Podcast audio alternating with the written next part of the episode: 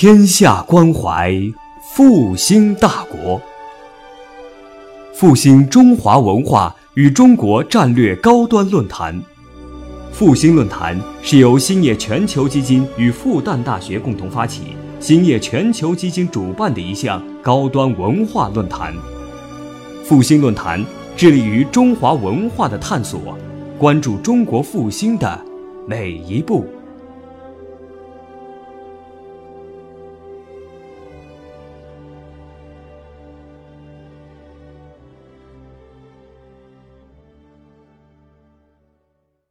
非常高兴，我这是我在呃来大陆的第一场演讲。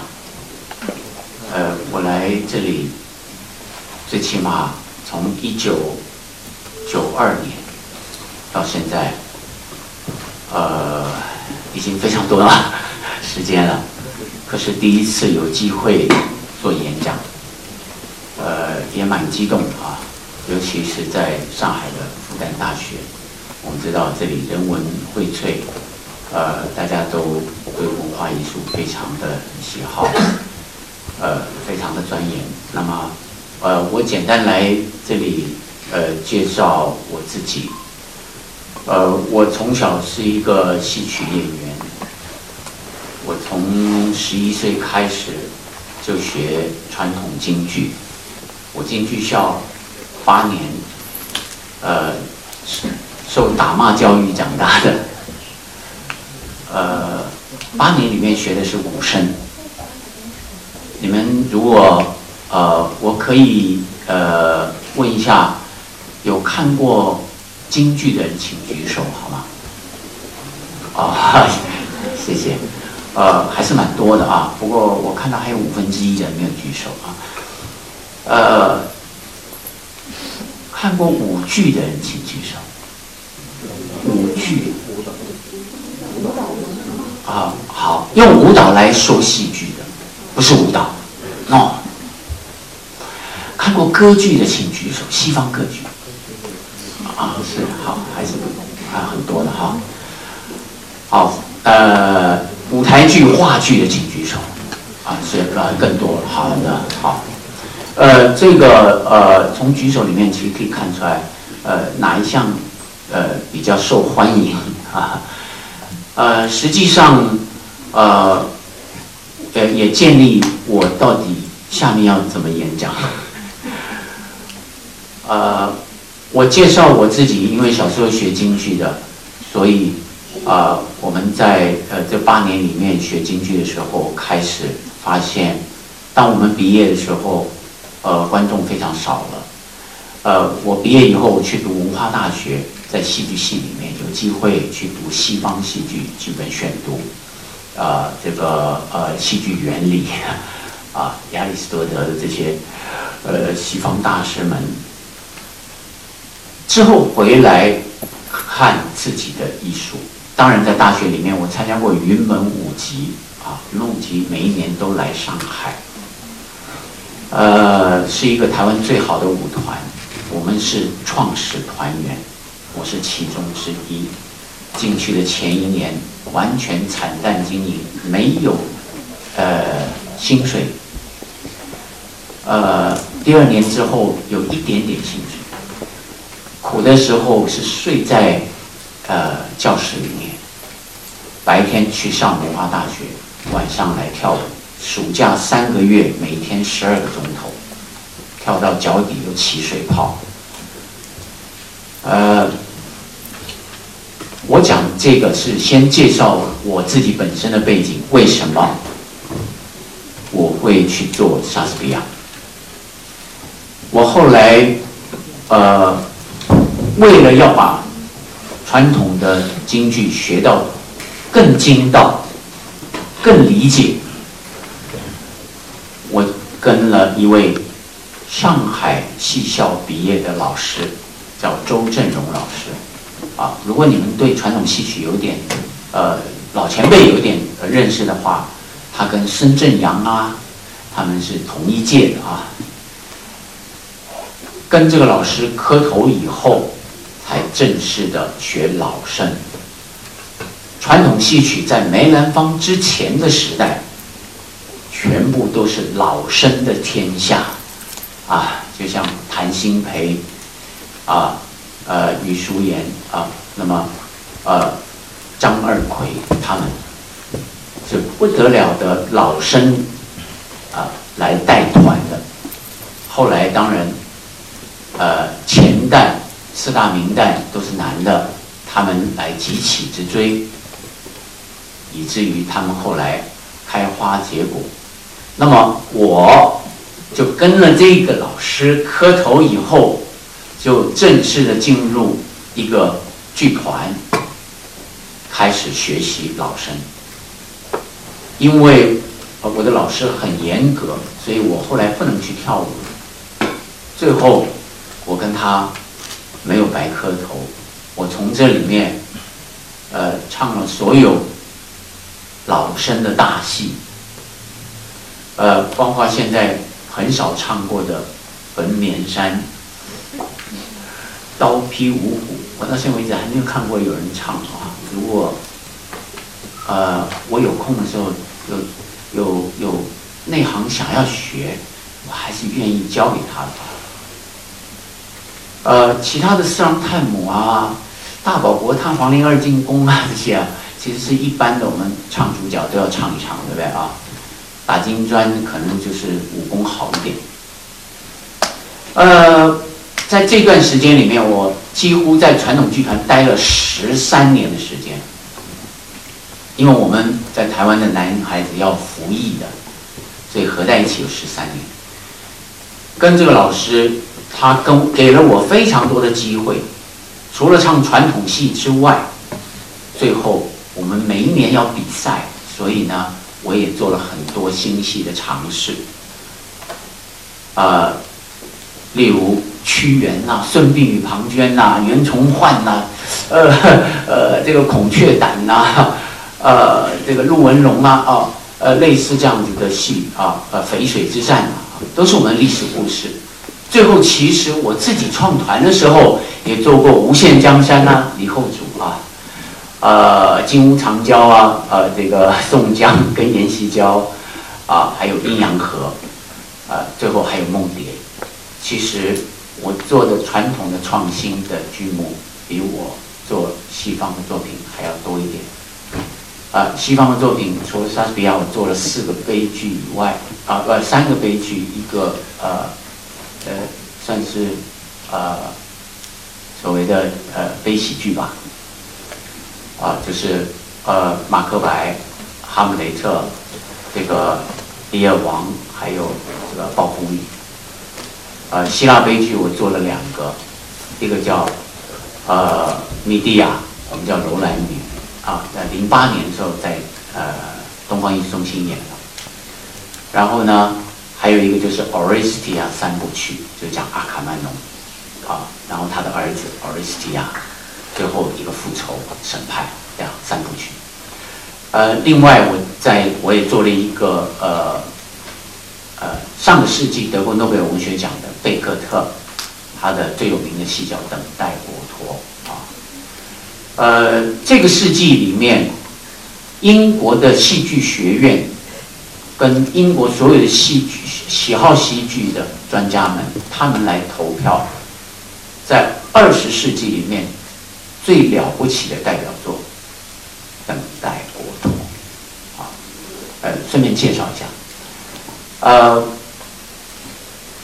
讲回来，开始，我在二十四年前，也许大家听到刚才，呃，主持人介绍我都是电影。二十四年前，我就成立这个团体，叫当代传奇剧场。我希望把当代跟传奇合在一起。传奇有很多意思，啊，呃，明清传奇，读文学的人都知道。呃，传奇人物也是一种形容。我们希望把这样子的传统跟传奇性的这样子的作为，跟当代做结合。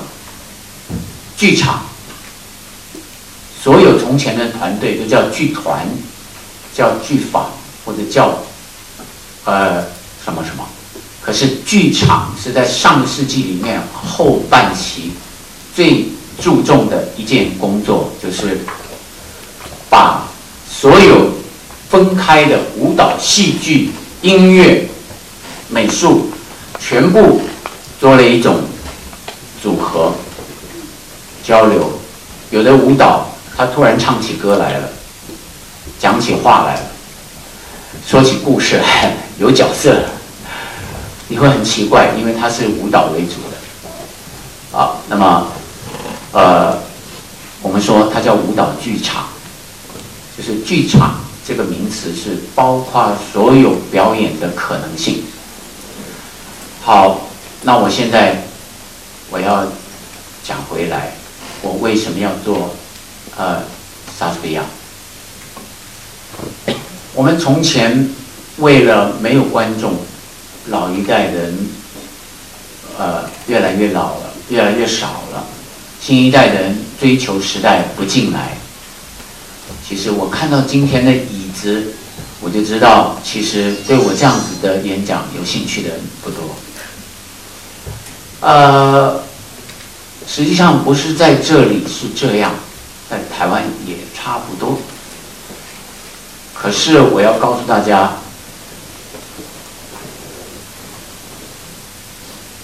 在梅兰芳的时代，多少学者专家，包括齐如山，包括弘一法师，那个时代的大学生，没有一个不认为能唱一句京剧是一个非常流行、非常前卫的事情。在那个时代的演员，也认为他们是独领风骚，是整个社会跟着他们走的。包括尚小云，他能够拿到四大名旦的比赛，他的名字叫摩登佳女。一个四十几岁的男人，他们穿着旗袍、高跟鞋，头上插着羽毛，居然不是演传统戏拿到了四大名旦。呃，这就告诉我们后面的从业员怎么样的去。追求前面创作者的脚步，呃，艺术只要停留在那里，它就没有希望。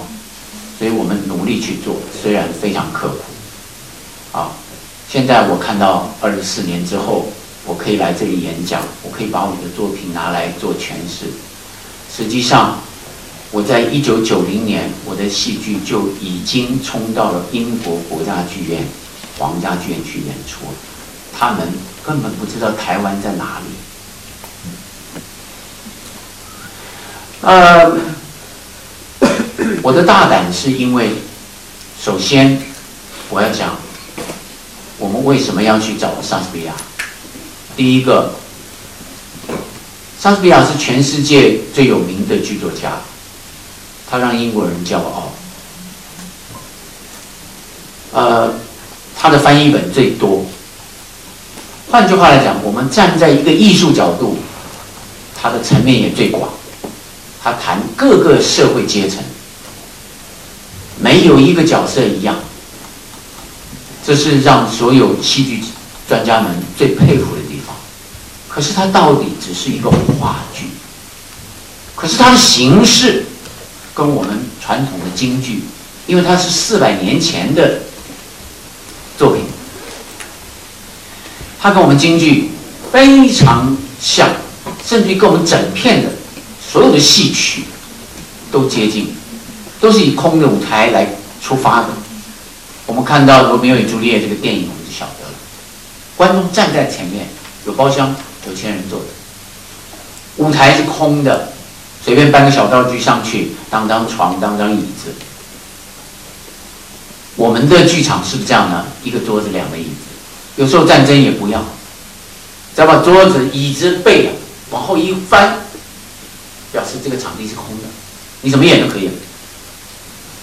只是为了这块土地特别大，要搬所有的道具啊，是非常难。那好，在这样子的情况里面，你看我们空的舞台跟他一样。他也用诗句的方式来写剧本。我们也是，我举个例子，我们再没有学问的一个小丑，一个跑腿的，一上去要念两句诗句，说这个人没有读过书，他是个跑腿的，呃，他混混，他哪懂得诗句啊？可是我们的戏曲的形式是这样，你要不要给他装扮一下呢？来来去去去去行行，拐弯抹角抹角拐弯，到了。你告诉我，这是不是一种对仗的诗句？其实，真正的呃跑腿不会说这种话。呃，另外就是莎剧里面，他们每个人出来都报名。也告诉观众我是某某人，甚至于有时候角色会游离出来跟观众做交流。哦，也许大家读文学、读呃莎士比亚，可能对这上面都非常了解。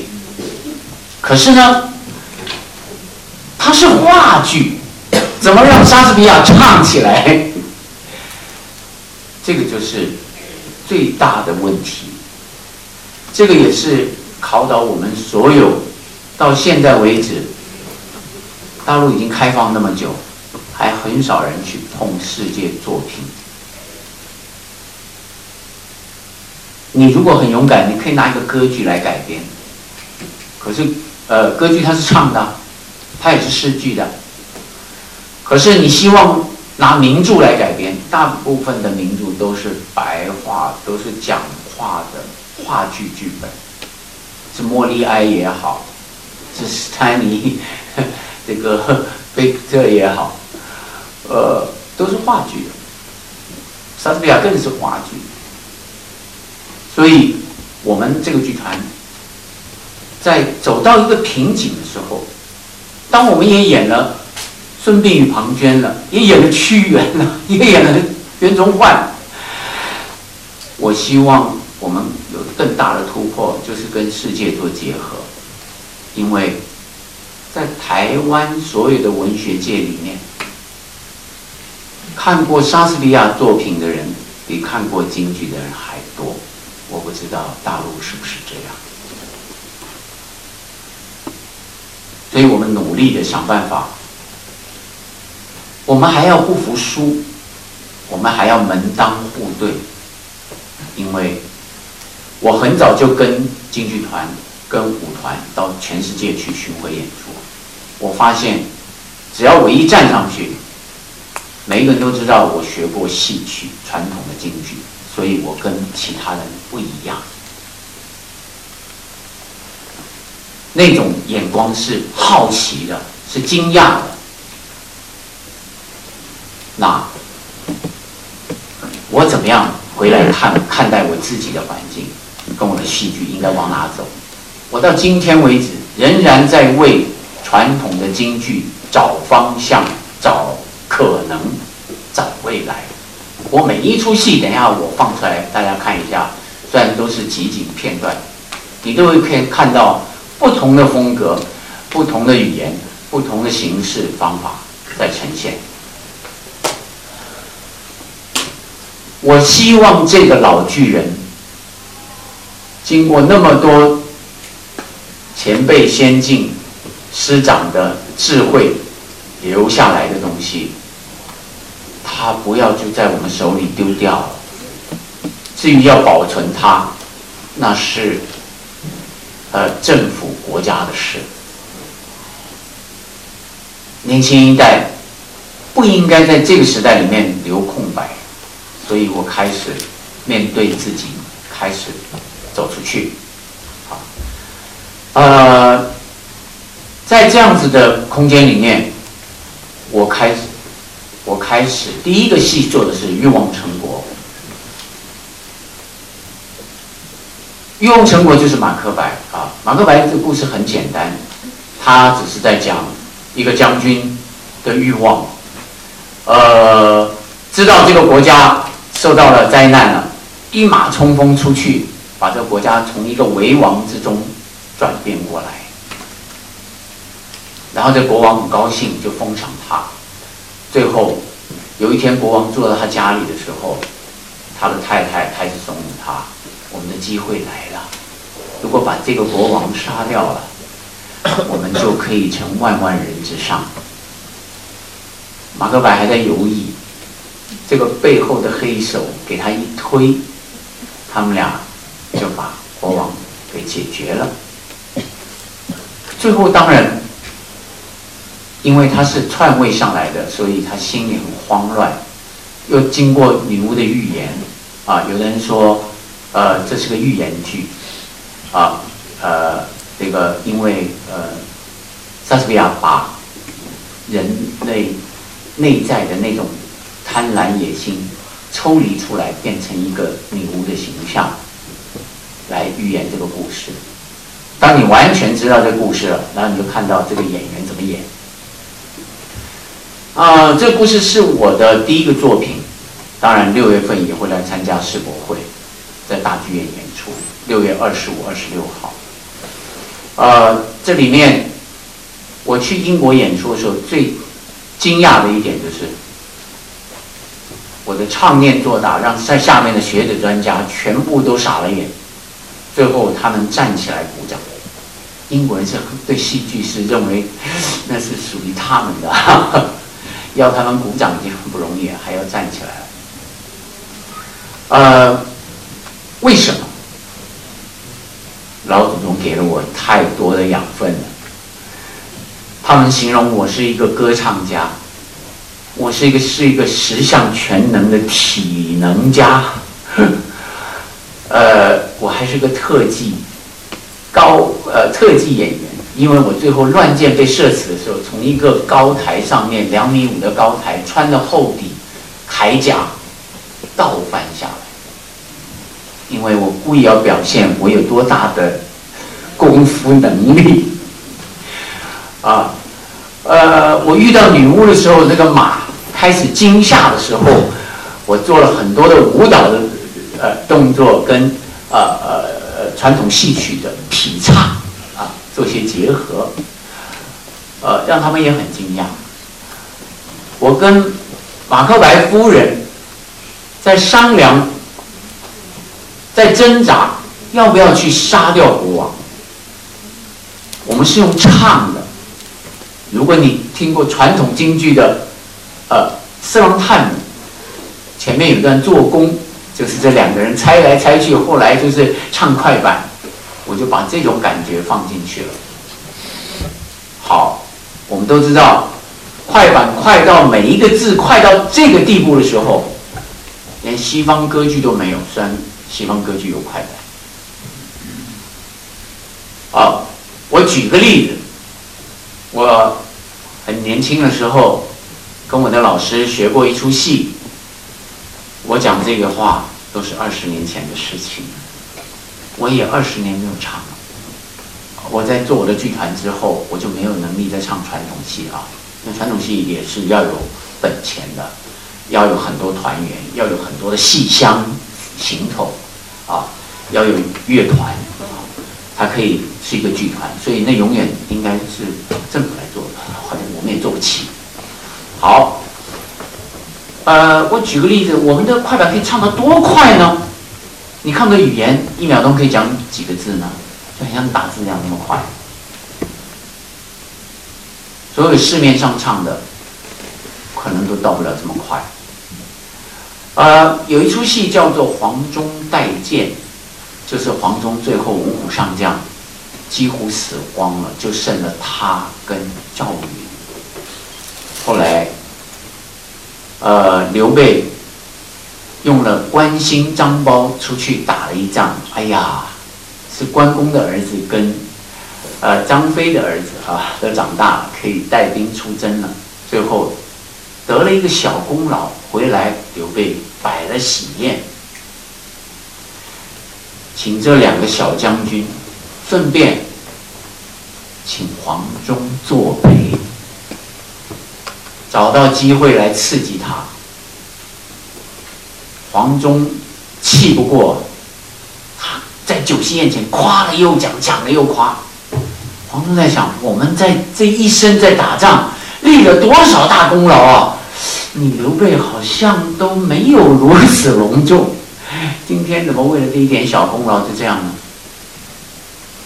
一冲出帐去，他就唱了一段，非常激动。我们知道黄忠八十岁了，胡子都白了，一样的百步穿杨啊，非常厉害的一个将军。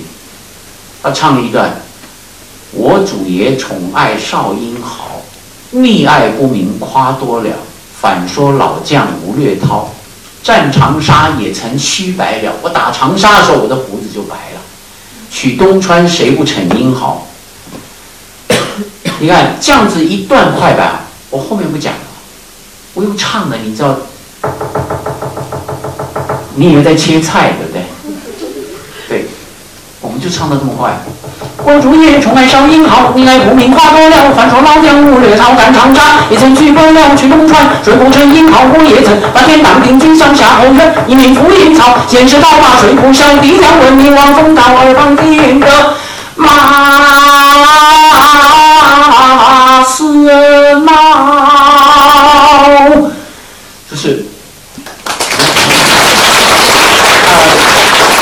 这就是我们啊。我后来想想，为什么京剧把昆曲打败了？昆曲都在讲风花雪月啊，讲年轻的呃恋爱故事啊，悲凄的不得了，吸引所有的。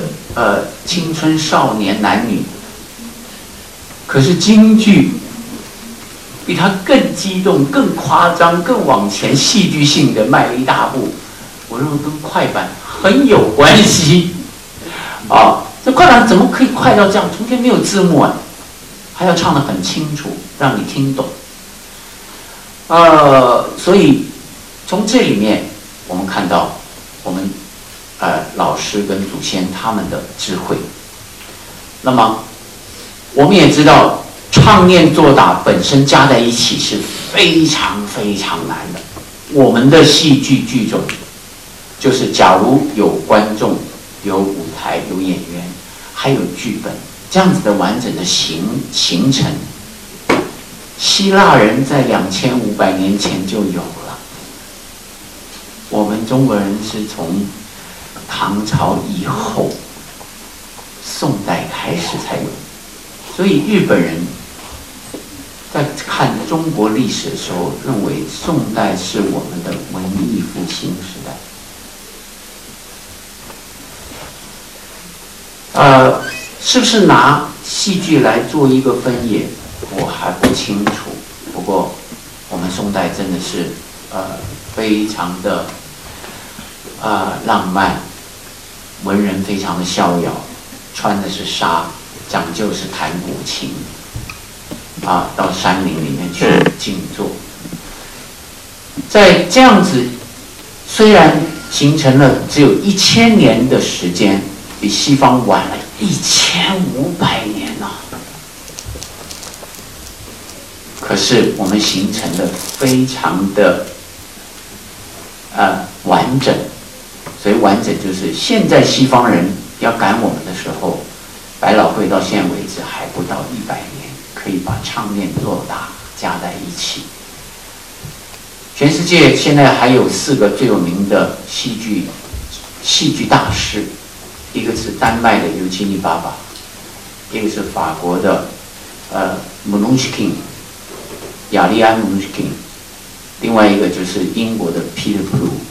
还有一个是纽约的 Richard s h a k m a n 他们同时的都知道东方什么叫做剧场，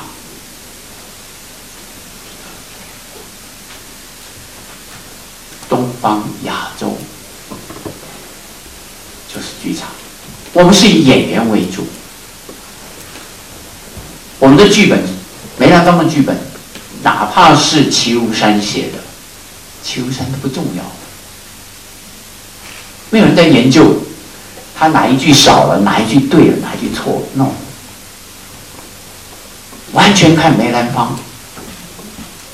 好，换句话来讲，呃，弘一法师他们也很会唱京剧，啊，后来当然他们也迷西方的话剧，因为五四运动也开始了，他们也认为时代在改变。那真正的这一群戏剧家，我现在讲回来，我明天晚上演的《King Lear》，我经过了啊，《King Lear》是我呃这个剧团成立了呃呃十八年，呃呃呃不是呃呃我在零一年的时候啊，我是八六年成立的，大概十五年之后创作的一出唯一独角戏，就是一个人。因为我出国很多次，看了很多的表演，发现西方很多的 solo 非常难演，完全的考验演员。啊，我们会找到莎士比亚，也有一种不平的心，就是我们的戏曲居然我们这个国家不太要他了。全世界要请我去，我还不想去。所以我在想，我要找什么样你们最有名的剧作家、文学家，我可以改编你们的作品，让你知道我们的戏剧有多伟大、多厉害吗？来，直接碰撞吧。好，所以我就做了这个独角戏。呃，李尔王的故事有人不知道的吗？请举手。好。好，啊，有有一一两个而已啊。啊，很简单，就是分疆恨。李尔王老的时候八十岁了，他想把他的国家分给他三个女儿，啊，呃，颐养天年吧，啊，然后呢，两个女儿很会讲话，在宫殿上面，谁讲的最好，最好听，最会奉承，他就把那个国土分多一点给他，这个意思。大女儿、二女儿都很会讲，于是分到很大的土地。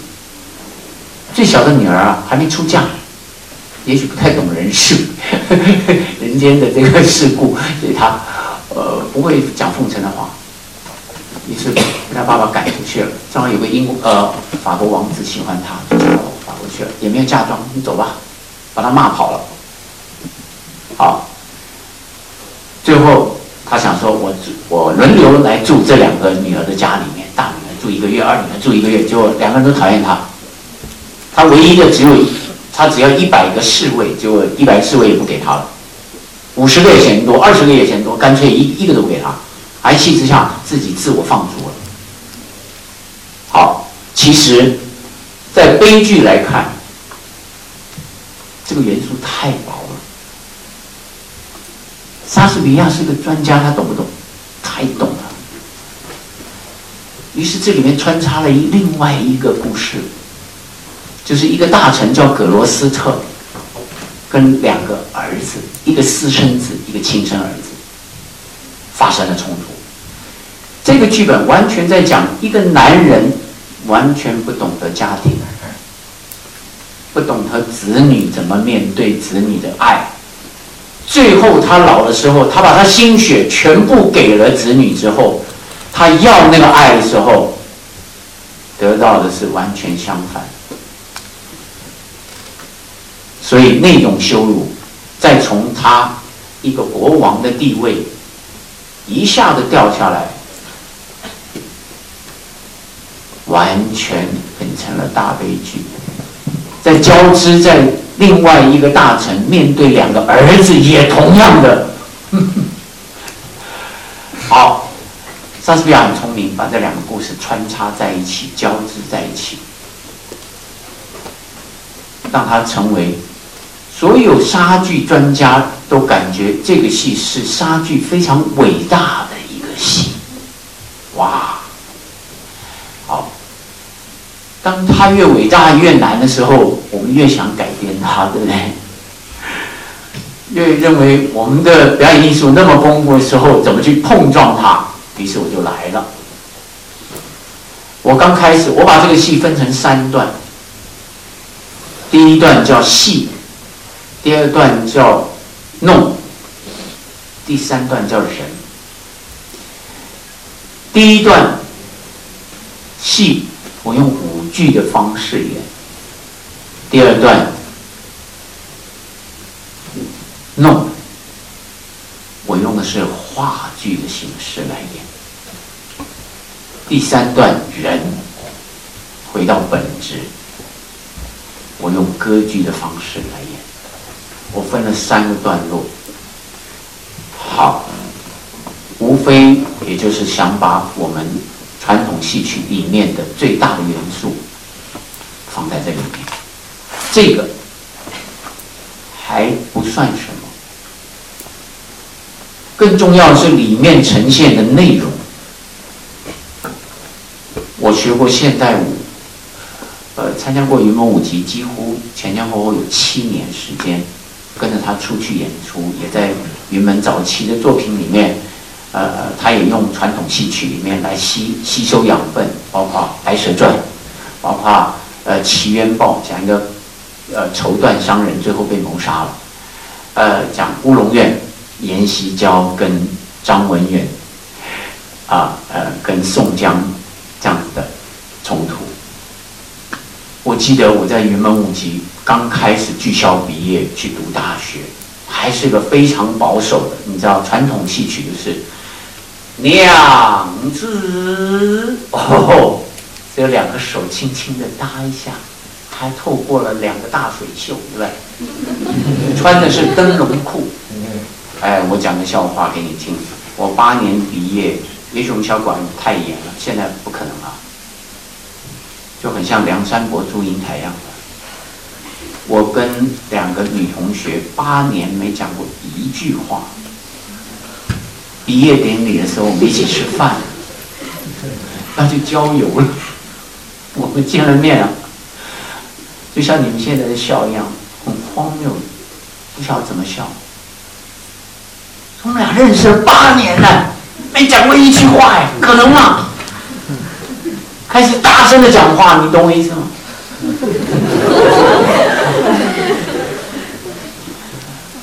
好，然后，呃，这个，哎，我讲到哪去了？我讲的太兴奋了。呃，后来呢，呃，在呃，在这个剧校里面啊，哎，我真的是把它插到，呃呃，兴奋到我刚才讲哪？啊，是，呃，八年没讲。后来，呃，我这个，呃，哎，我们其实是呃分隔非常开的哈，所以在那样子的空间里面，你可想而知，其实呃传统教育那个时候是非常严格的。那我们在剧校里面，本身我学武生的，啊，那武生就是后来我为什么会第一个戏去做马克白，就是因为他是个将军，对不对？呃，将军。呃，我这里面呃来到大陆学到，因为我拍电影，哎，我听到一句话对我蛮受用的，不是？哎呀，这个作品先要立住它。呃，什么叫立住它呢？呃，立住它只是一个名词，怎么立呀？呃，每一个人在转换西方的时候，都要有一个呃一个呃呃方法。那我的方法就是，把它转换成中国的历史背景。我把呃呃欲望成国转换到了呃东周列国的一个背景里面来，想办法啊来呃用我的表演的唱念做打、服装呃形式来呈现。一方面呃可以。呃，很快的告诉我自己的呃，民呃观众，我这个他不是莎士比亚，你看得懂啊？他跟你完全熟悉，他是你的历史故事。可是拿出国的时候呢，你马上就西方人就可以看懂了。哦，你就是马克白啊？那这故事所有的场次也没动，我马上可以进入你的表演艺术欣赏。啊，甚至于现在的同学可能很少看戏曲的时候，假如突然有个人拿个马鞭说我在骑马，你都感觉怪怪的，对不对？因为可能你没有看过这样子的方式来做啊，你看的都是电影啊，都是写实的。那么在这样情况里面，其实我们找到了这种方法来转换，它有很多的呃优点，就是说，第一个，传统戏曲我们都用明代的服装来做呈现的，所以呢，我们有那么多的朝代，有那么多的美学的呃呃呃鉴赏啊，那么呃层次色彩，那我们是不是可以借着一个新戏把它转换过来？第二个。我们也知道，传统戏曲在那个形式里面已经僵化了，它属于农业时代的那种节奏感、叙述方式啊，或者语言的结构。那我们在做一个新戏的时候，可不可以很电影化呢？电影化啊，呃，就是节奏很快，呃，不一定要报家门，那说我是某某人。呃呃，这个我们的那个形式可以很快速的调到呃，我们可以借助传统的那个所谓的行当，哎呀，什么花脸啊、小丑啊、武生啊、老生啊、青衣花旦啊、花蜡旦啊。好，其实你不要看到现在为止，西方人还欣赏我们的表演艺术的最大原因，是因为我们分得很细，所以。相对来讲，我们也走不出去。我们传统戏经常来要改编一个新戏，马上就把传统的密码翻出来。悲，呃呃，这个呃悲欢离合，这个悲有多少种？好，那我用哪一种就可以直接演这个戏了。所以后来你发现新戏还是旧戏，喜剧啊，可以有哪哪些种啊？就还是旧戏，因为什么形式还在那。我们现在在想。呃，如果电影是这样跳接的，呃，才可以快速进行。如果呃，我们希望这一一晚上就可以把这个人物演完了，而不是呃片片段段的在演一个周瑜。所以周瑜从年轻到老，他从来不刮胡子，他还是小生来演。可是你也接受了，呃。如果是符合这个时代的写实的东西跟写意的东西直接的加在一起，要怎么去呈现？其实对我们来讲都是非常大的考验。好，那呃，我今天啊，我就呃，我可以先放呃《欲望成果》给大家看一看。同时，我我在旁边有那个这边刚才那个主持人的麦克风在吧？我可以呃再放个哦，慢好。同时在放的时候，我一面放，我跟大家一面解释，好吧？来，那么《欲望成国》是我们二十四年前的第一个作品，到现在为止还在演。呃，零八年的时候我们还去澳洲演过，啊，一个艺术节啊，布里斯本的艺术节演了四场。啊，他的背景换到呃找到了东周列国以后，我们所有的色彩、服装、呃线条、呃气氛、呃布景，全部都按照那个时代。来设计，啊，正好秦庸出土，所以我们找到了很多的呃借鉴啊。那当然，我们也把传统的戏曲的厚底放进去了，啊，那个靠旗放进去了，其实是呃不太容易的哈。那么这里面呃女主角叫魏海敏，她就是呃她也得过大陆的梅花奖啊。那么她也是呃梅派青衣的呃继承人，啊，她也马克白夫人。那么这个戏。呃，我们在二十四年前做的时候，花了两年半的时间来改编，呃，里面的呃唱腔啊都是我编的。那么当然后来也找了一些专家来稍稍的调整一下，呃，服装跟所有舞台，通通都是说服一一些设计家可以放，哎，设计。一些设计家，他们免费来帮我，哎，好好谢谢，帮我去呃做出来的，呃，我们那个时候就是完全呃至此一战非成功，啊，一定要成功，好，这个是呃呃一九九六年我们这个剧团十周年的时候，我们在台北的国家剧院里面演出的啊，戏剧厅。那么这个是女巫啊，这个就是马克白跟那个班科两个将军啊，这个是那个国王啊，还有一些老臣啊。我们看啊，这是那个女巫啊，她会预言，她这个森林里面的一个森林之王。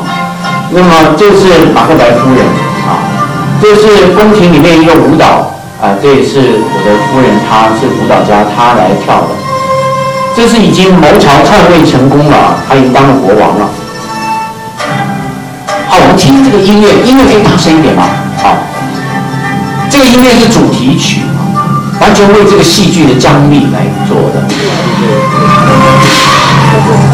好，我们看到这个他身上穿的这个铠甲，啊，是我们自己想办法用塑胶管切成两半，喷上漆。钉在这个石膏上，啊，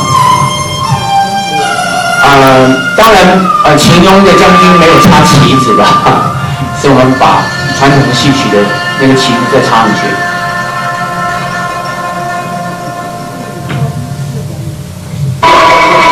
好，你又听到了京剧的锣鼓了，对不对？这是一一些士兵啊，他们得胜回来的时候一个进行式。啊，他们躲在森林里面，突然走出去了，遇到女巫，啊，疯狂马造，所以这个马克白。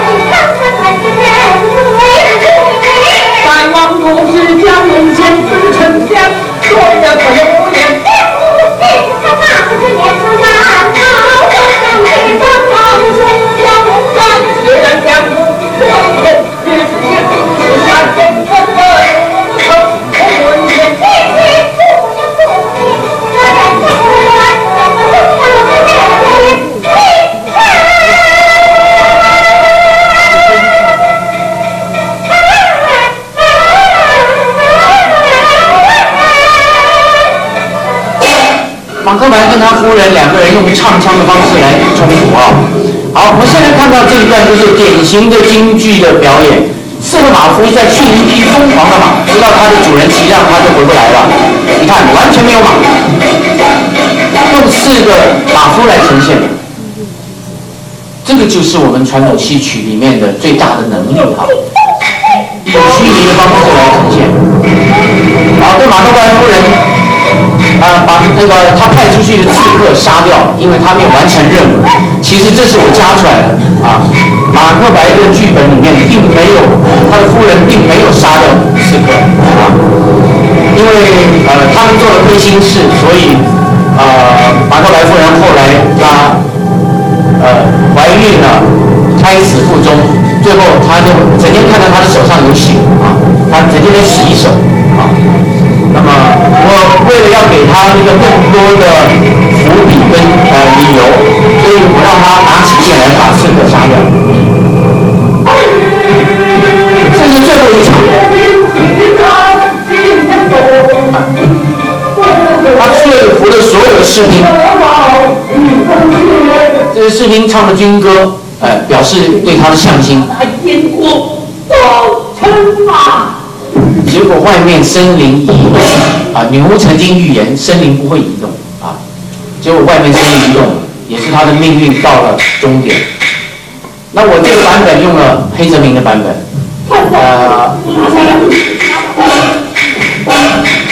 是他自己的士兵反过来把他乱箭射，啊，一方面可以呈现啊我的功力，方面，好，呃，可以节省很多演员，因为假如有反面的军队在后面的五分钟出现，我就要多增加十二个人出来，为了那五分钟，所以我不要。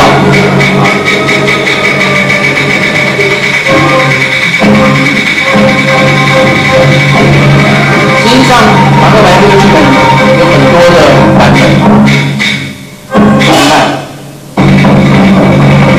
我用呃，后来我们把影片调成慢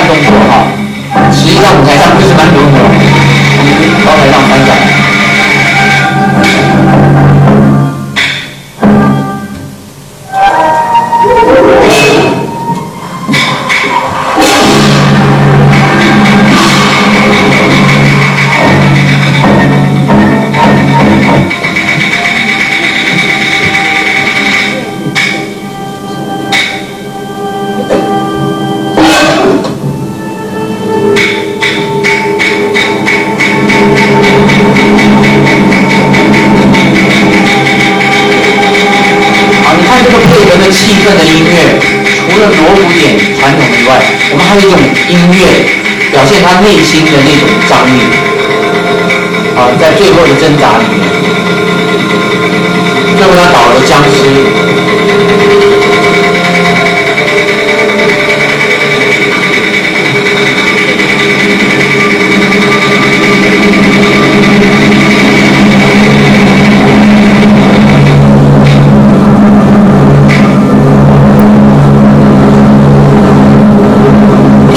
好，我们先卡掉哈，呃，这个戏虽然呃二十四年前我们做出来的，我当时在台湾起了非常大的轰动，因为呃第一个他的胆子很大，他几乎百分之五十的舞台符号密码都不是传统的，所以呃突然的台北发生了很多学者专家开始对打。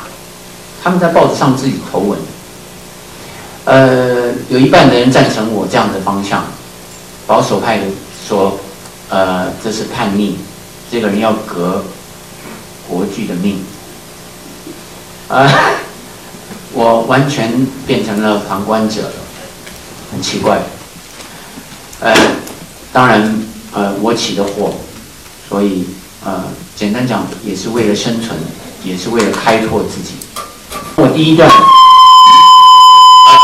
这，个音乐，我们受啊这个这个名很大影响。这个音乐是一个呃非常喜欢西方名著莎士比亚的，他的乱，他的蜘蛛草城，通通都从莎士比亚改编的。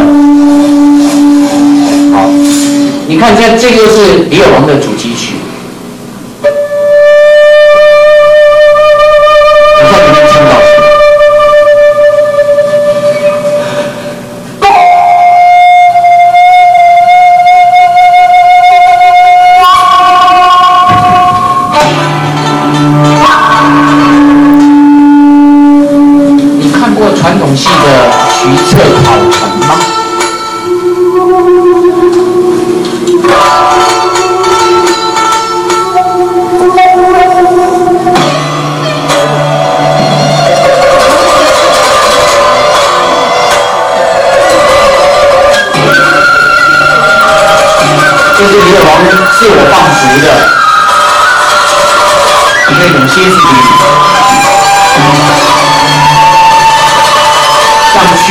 六天，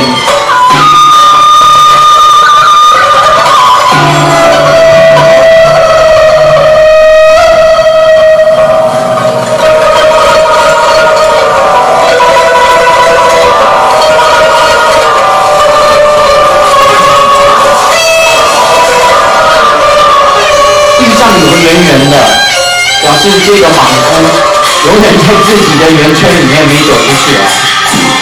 好，第二段我用一个弄臣，一个小丑，去诠释了九个角色加上吴兴国十个。好，我把所有戏曲里面的行当把它用进去了，表演。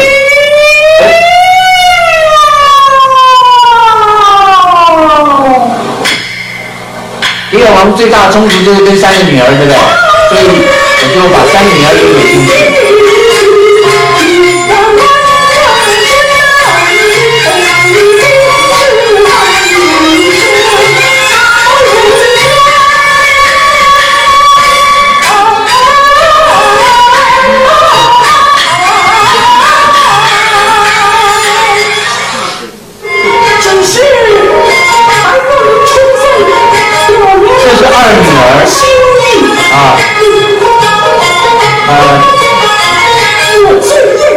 立竿，刚才是立立鹅，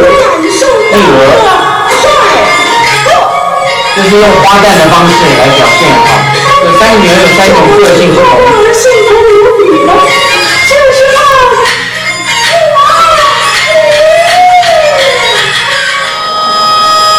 这就是那个不会讲话的三女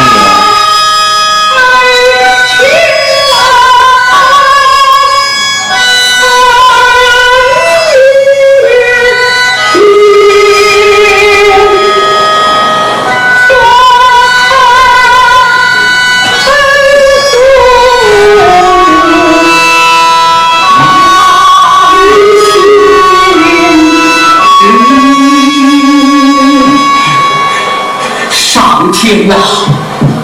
这是另外一个故事，就是格罗斯特跟他的两个儿子。瞎了双眼，才看清一切啊！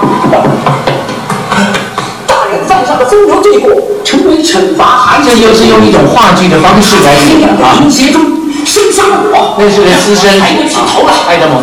我就挖了他的双眼，叫他永远看不见，只好在黑暗中哭泣。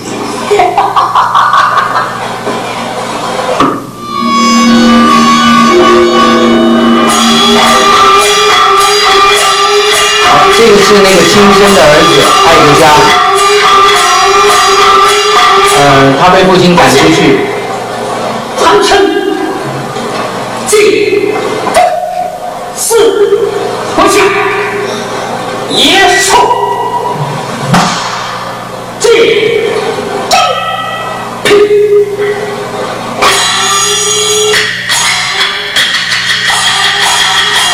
过一年，来点数字啊，大家看吧。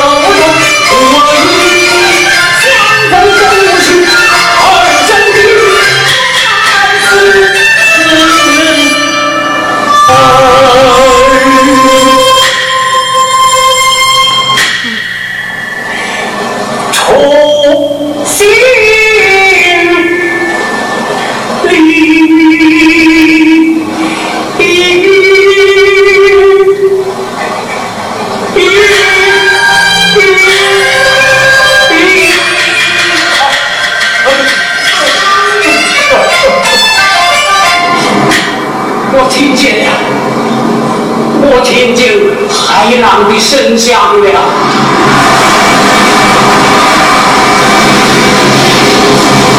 最后父亲让儿子带他到一个地方，呃，叫多佛，这是个坟山，是个悬崖，去自杀啊。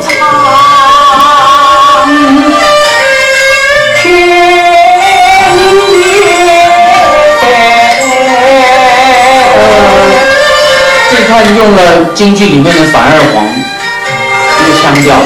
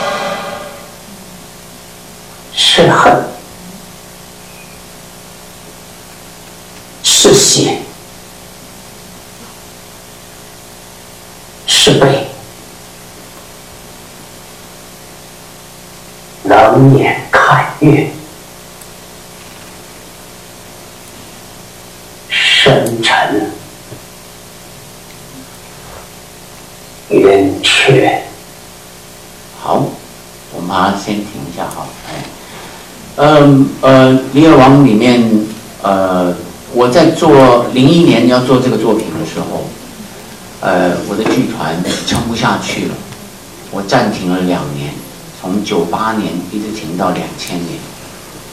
这个中间，我被法国的这个有名的剧场大师请我去教学，因为他在九八年的时候在亚维农艺术节看了我的《望成果》，非常喜欢，惊为，呃，所以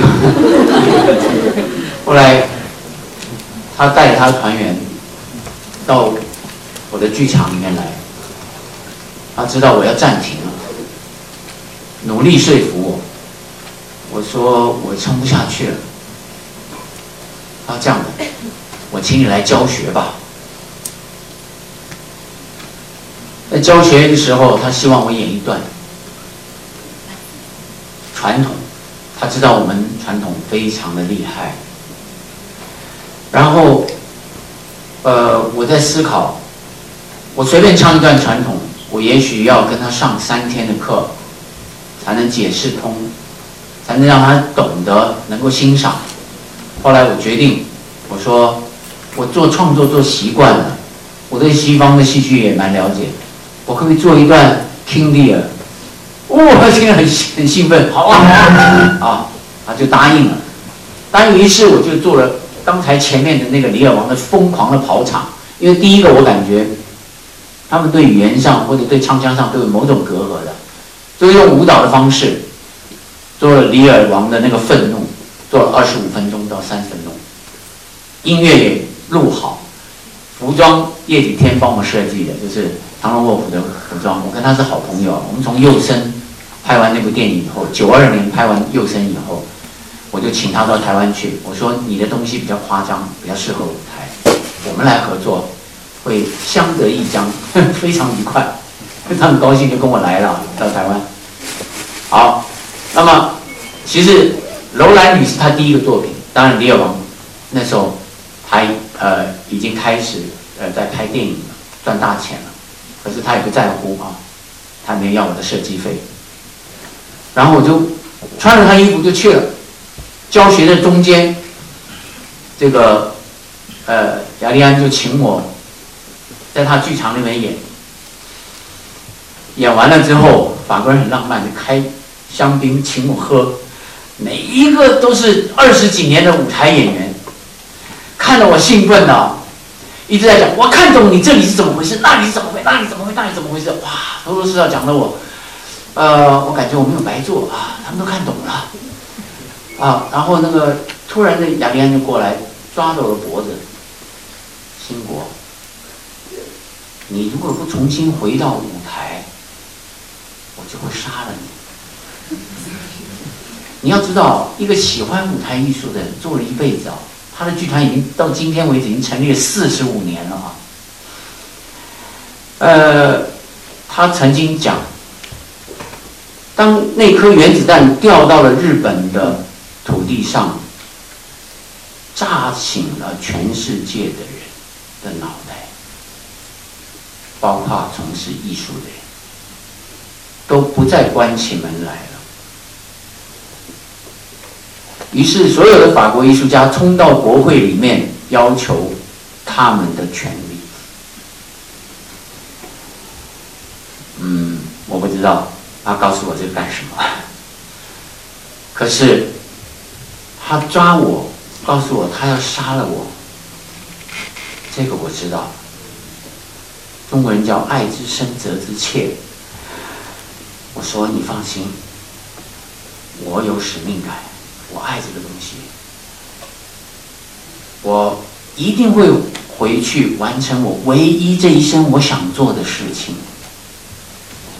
这个剧团我已经成立了十二年，虽然我撑不下去了。现在你提醒我，我回去即使没钱，我站在马路上，我都会把我的戏演出来。我回来开个记者会，哇，免费的剧场就给我用了，一个。呃，郭海群老师啊，哎，他们有个新舞台，因为他们家族是呃呃这个非常有钱的，啊，所以后来我就又开始了我的人生，然后我才把这个下面的编完了。刚开始我是编了六个男性的角色，没有这三个女儿。后来想想，这个李尔王到底跟谁在发脾气呢？疯狂呢？就。我有一些机会让我自己去反串，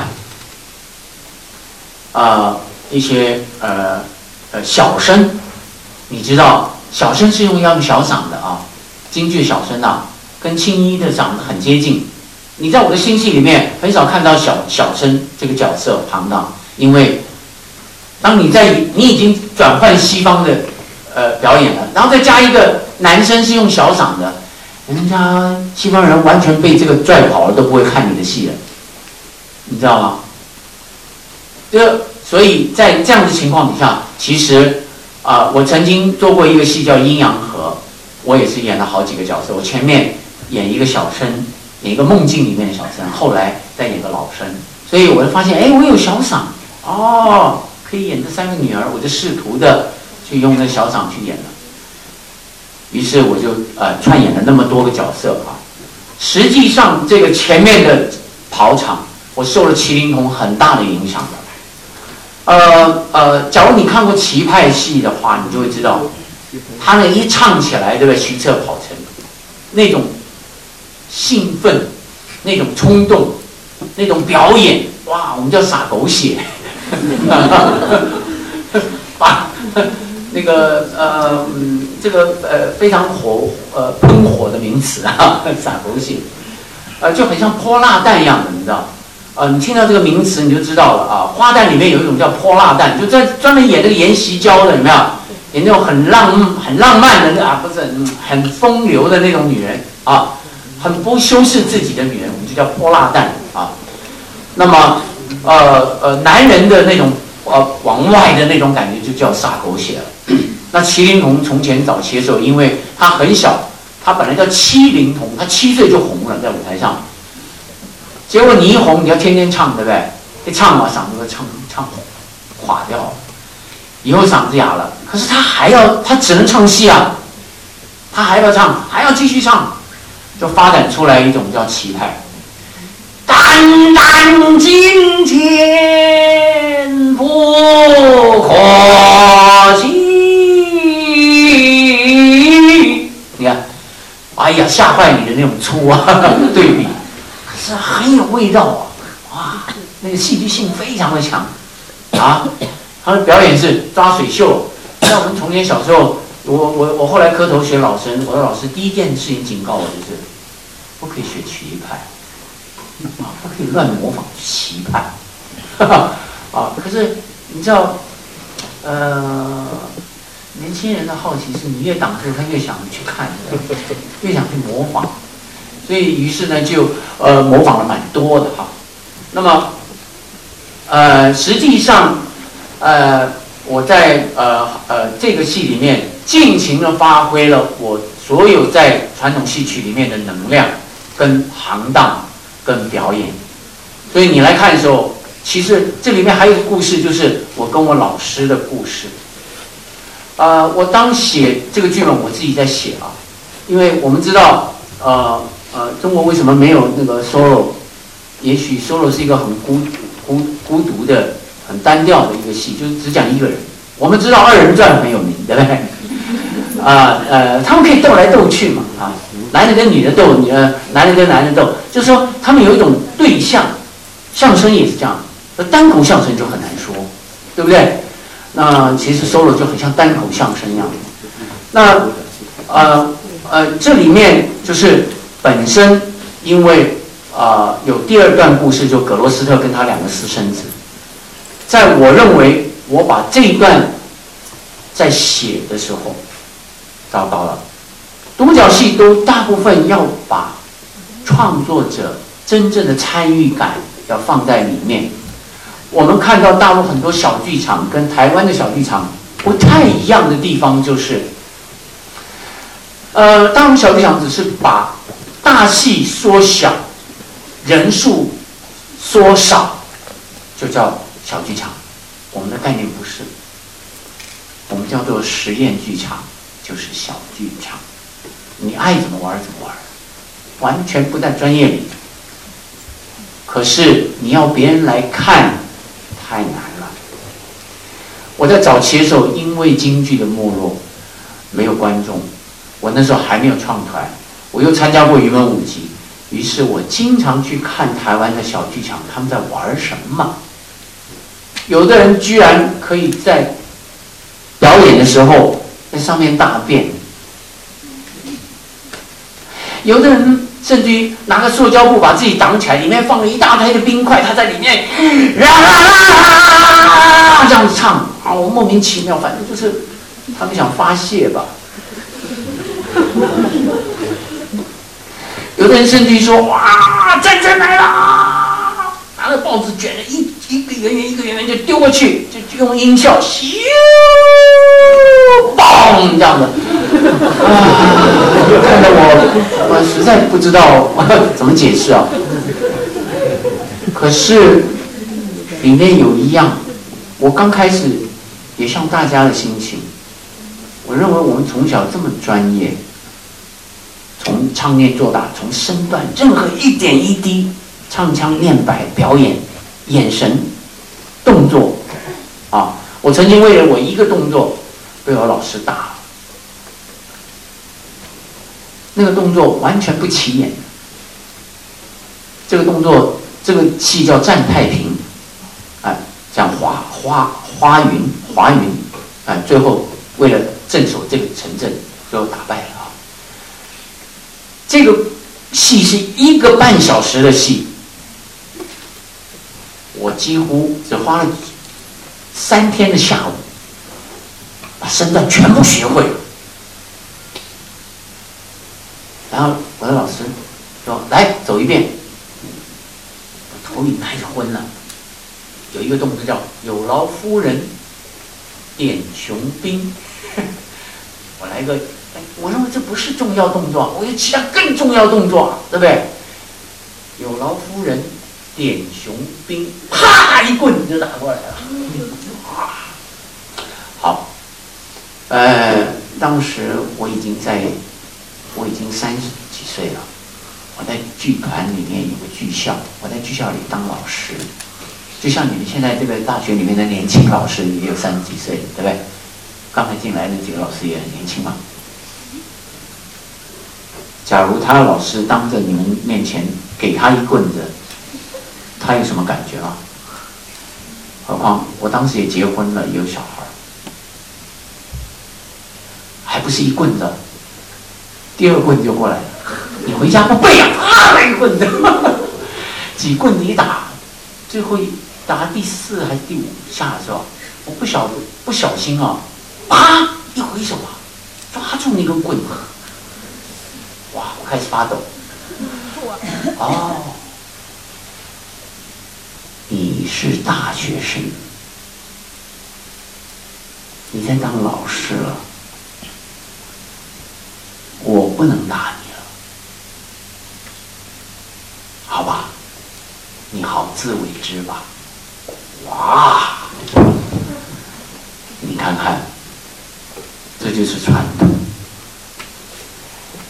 后来我离开剧团，自己出来创团，也为了这个羞辱。可是我感觉我没有对不起我的老师。我跟我老师十年没有见面，也没讲话。我自己台湾这么小，台北更小，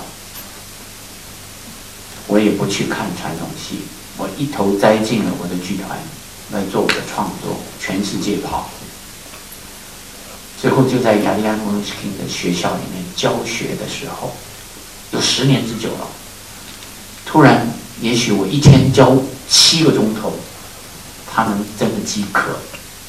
我中午睡了一个觉，突然做了个黄粱梦，梦到我一剑把我的师傅杀了，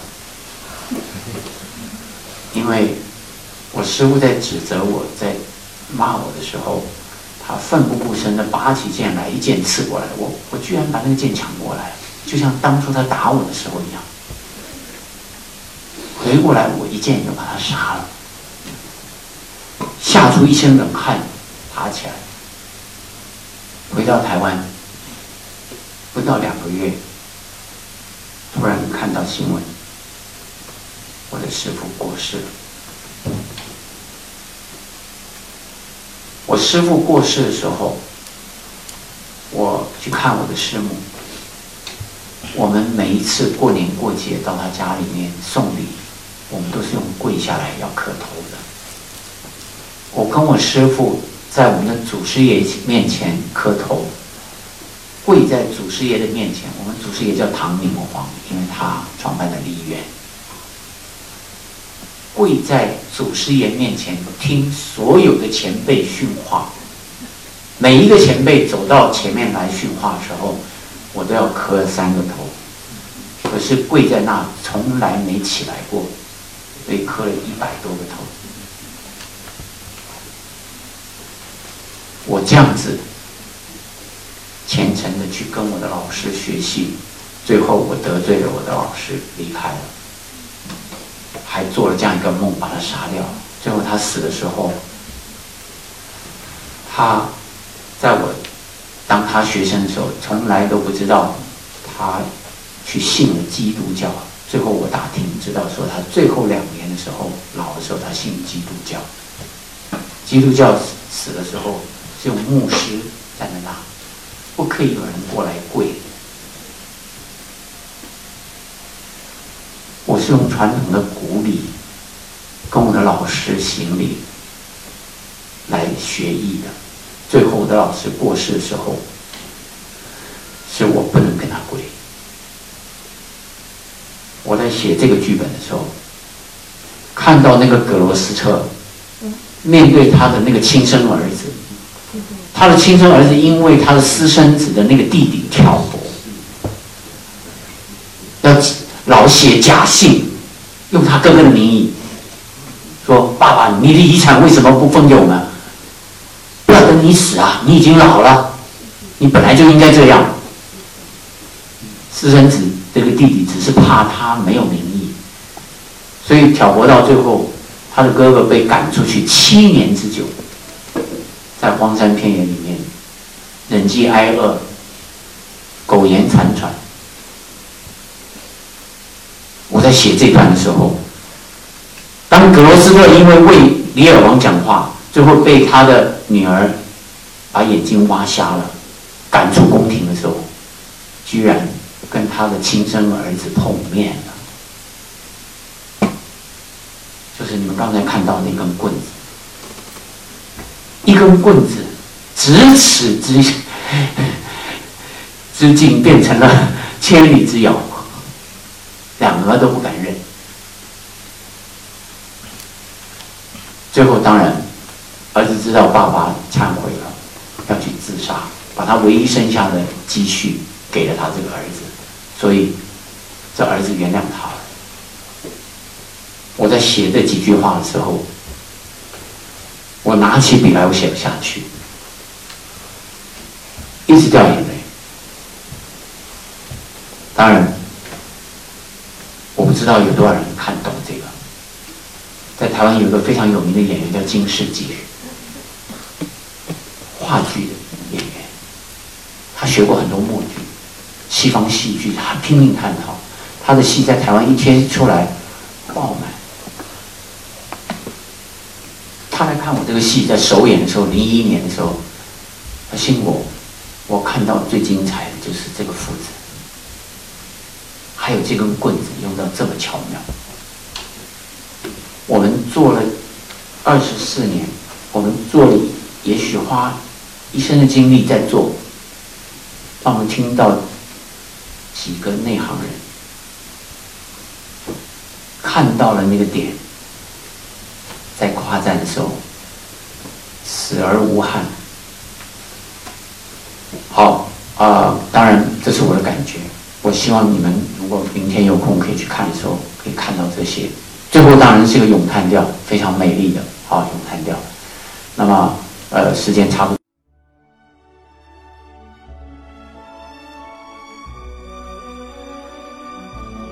感谢聆听本期复兴论坛。本论坛由复旦大学儒学文化研究中心提供学术支持。欢迎您关注复兴论坛的微信、新浪微博及豆瓣小站。复兴论坛主页：三 w 点复兴 Chinese 点 cn。我们将向您推送更全面的资讯及更优质的论坛。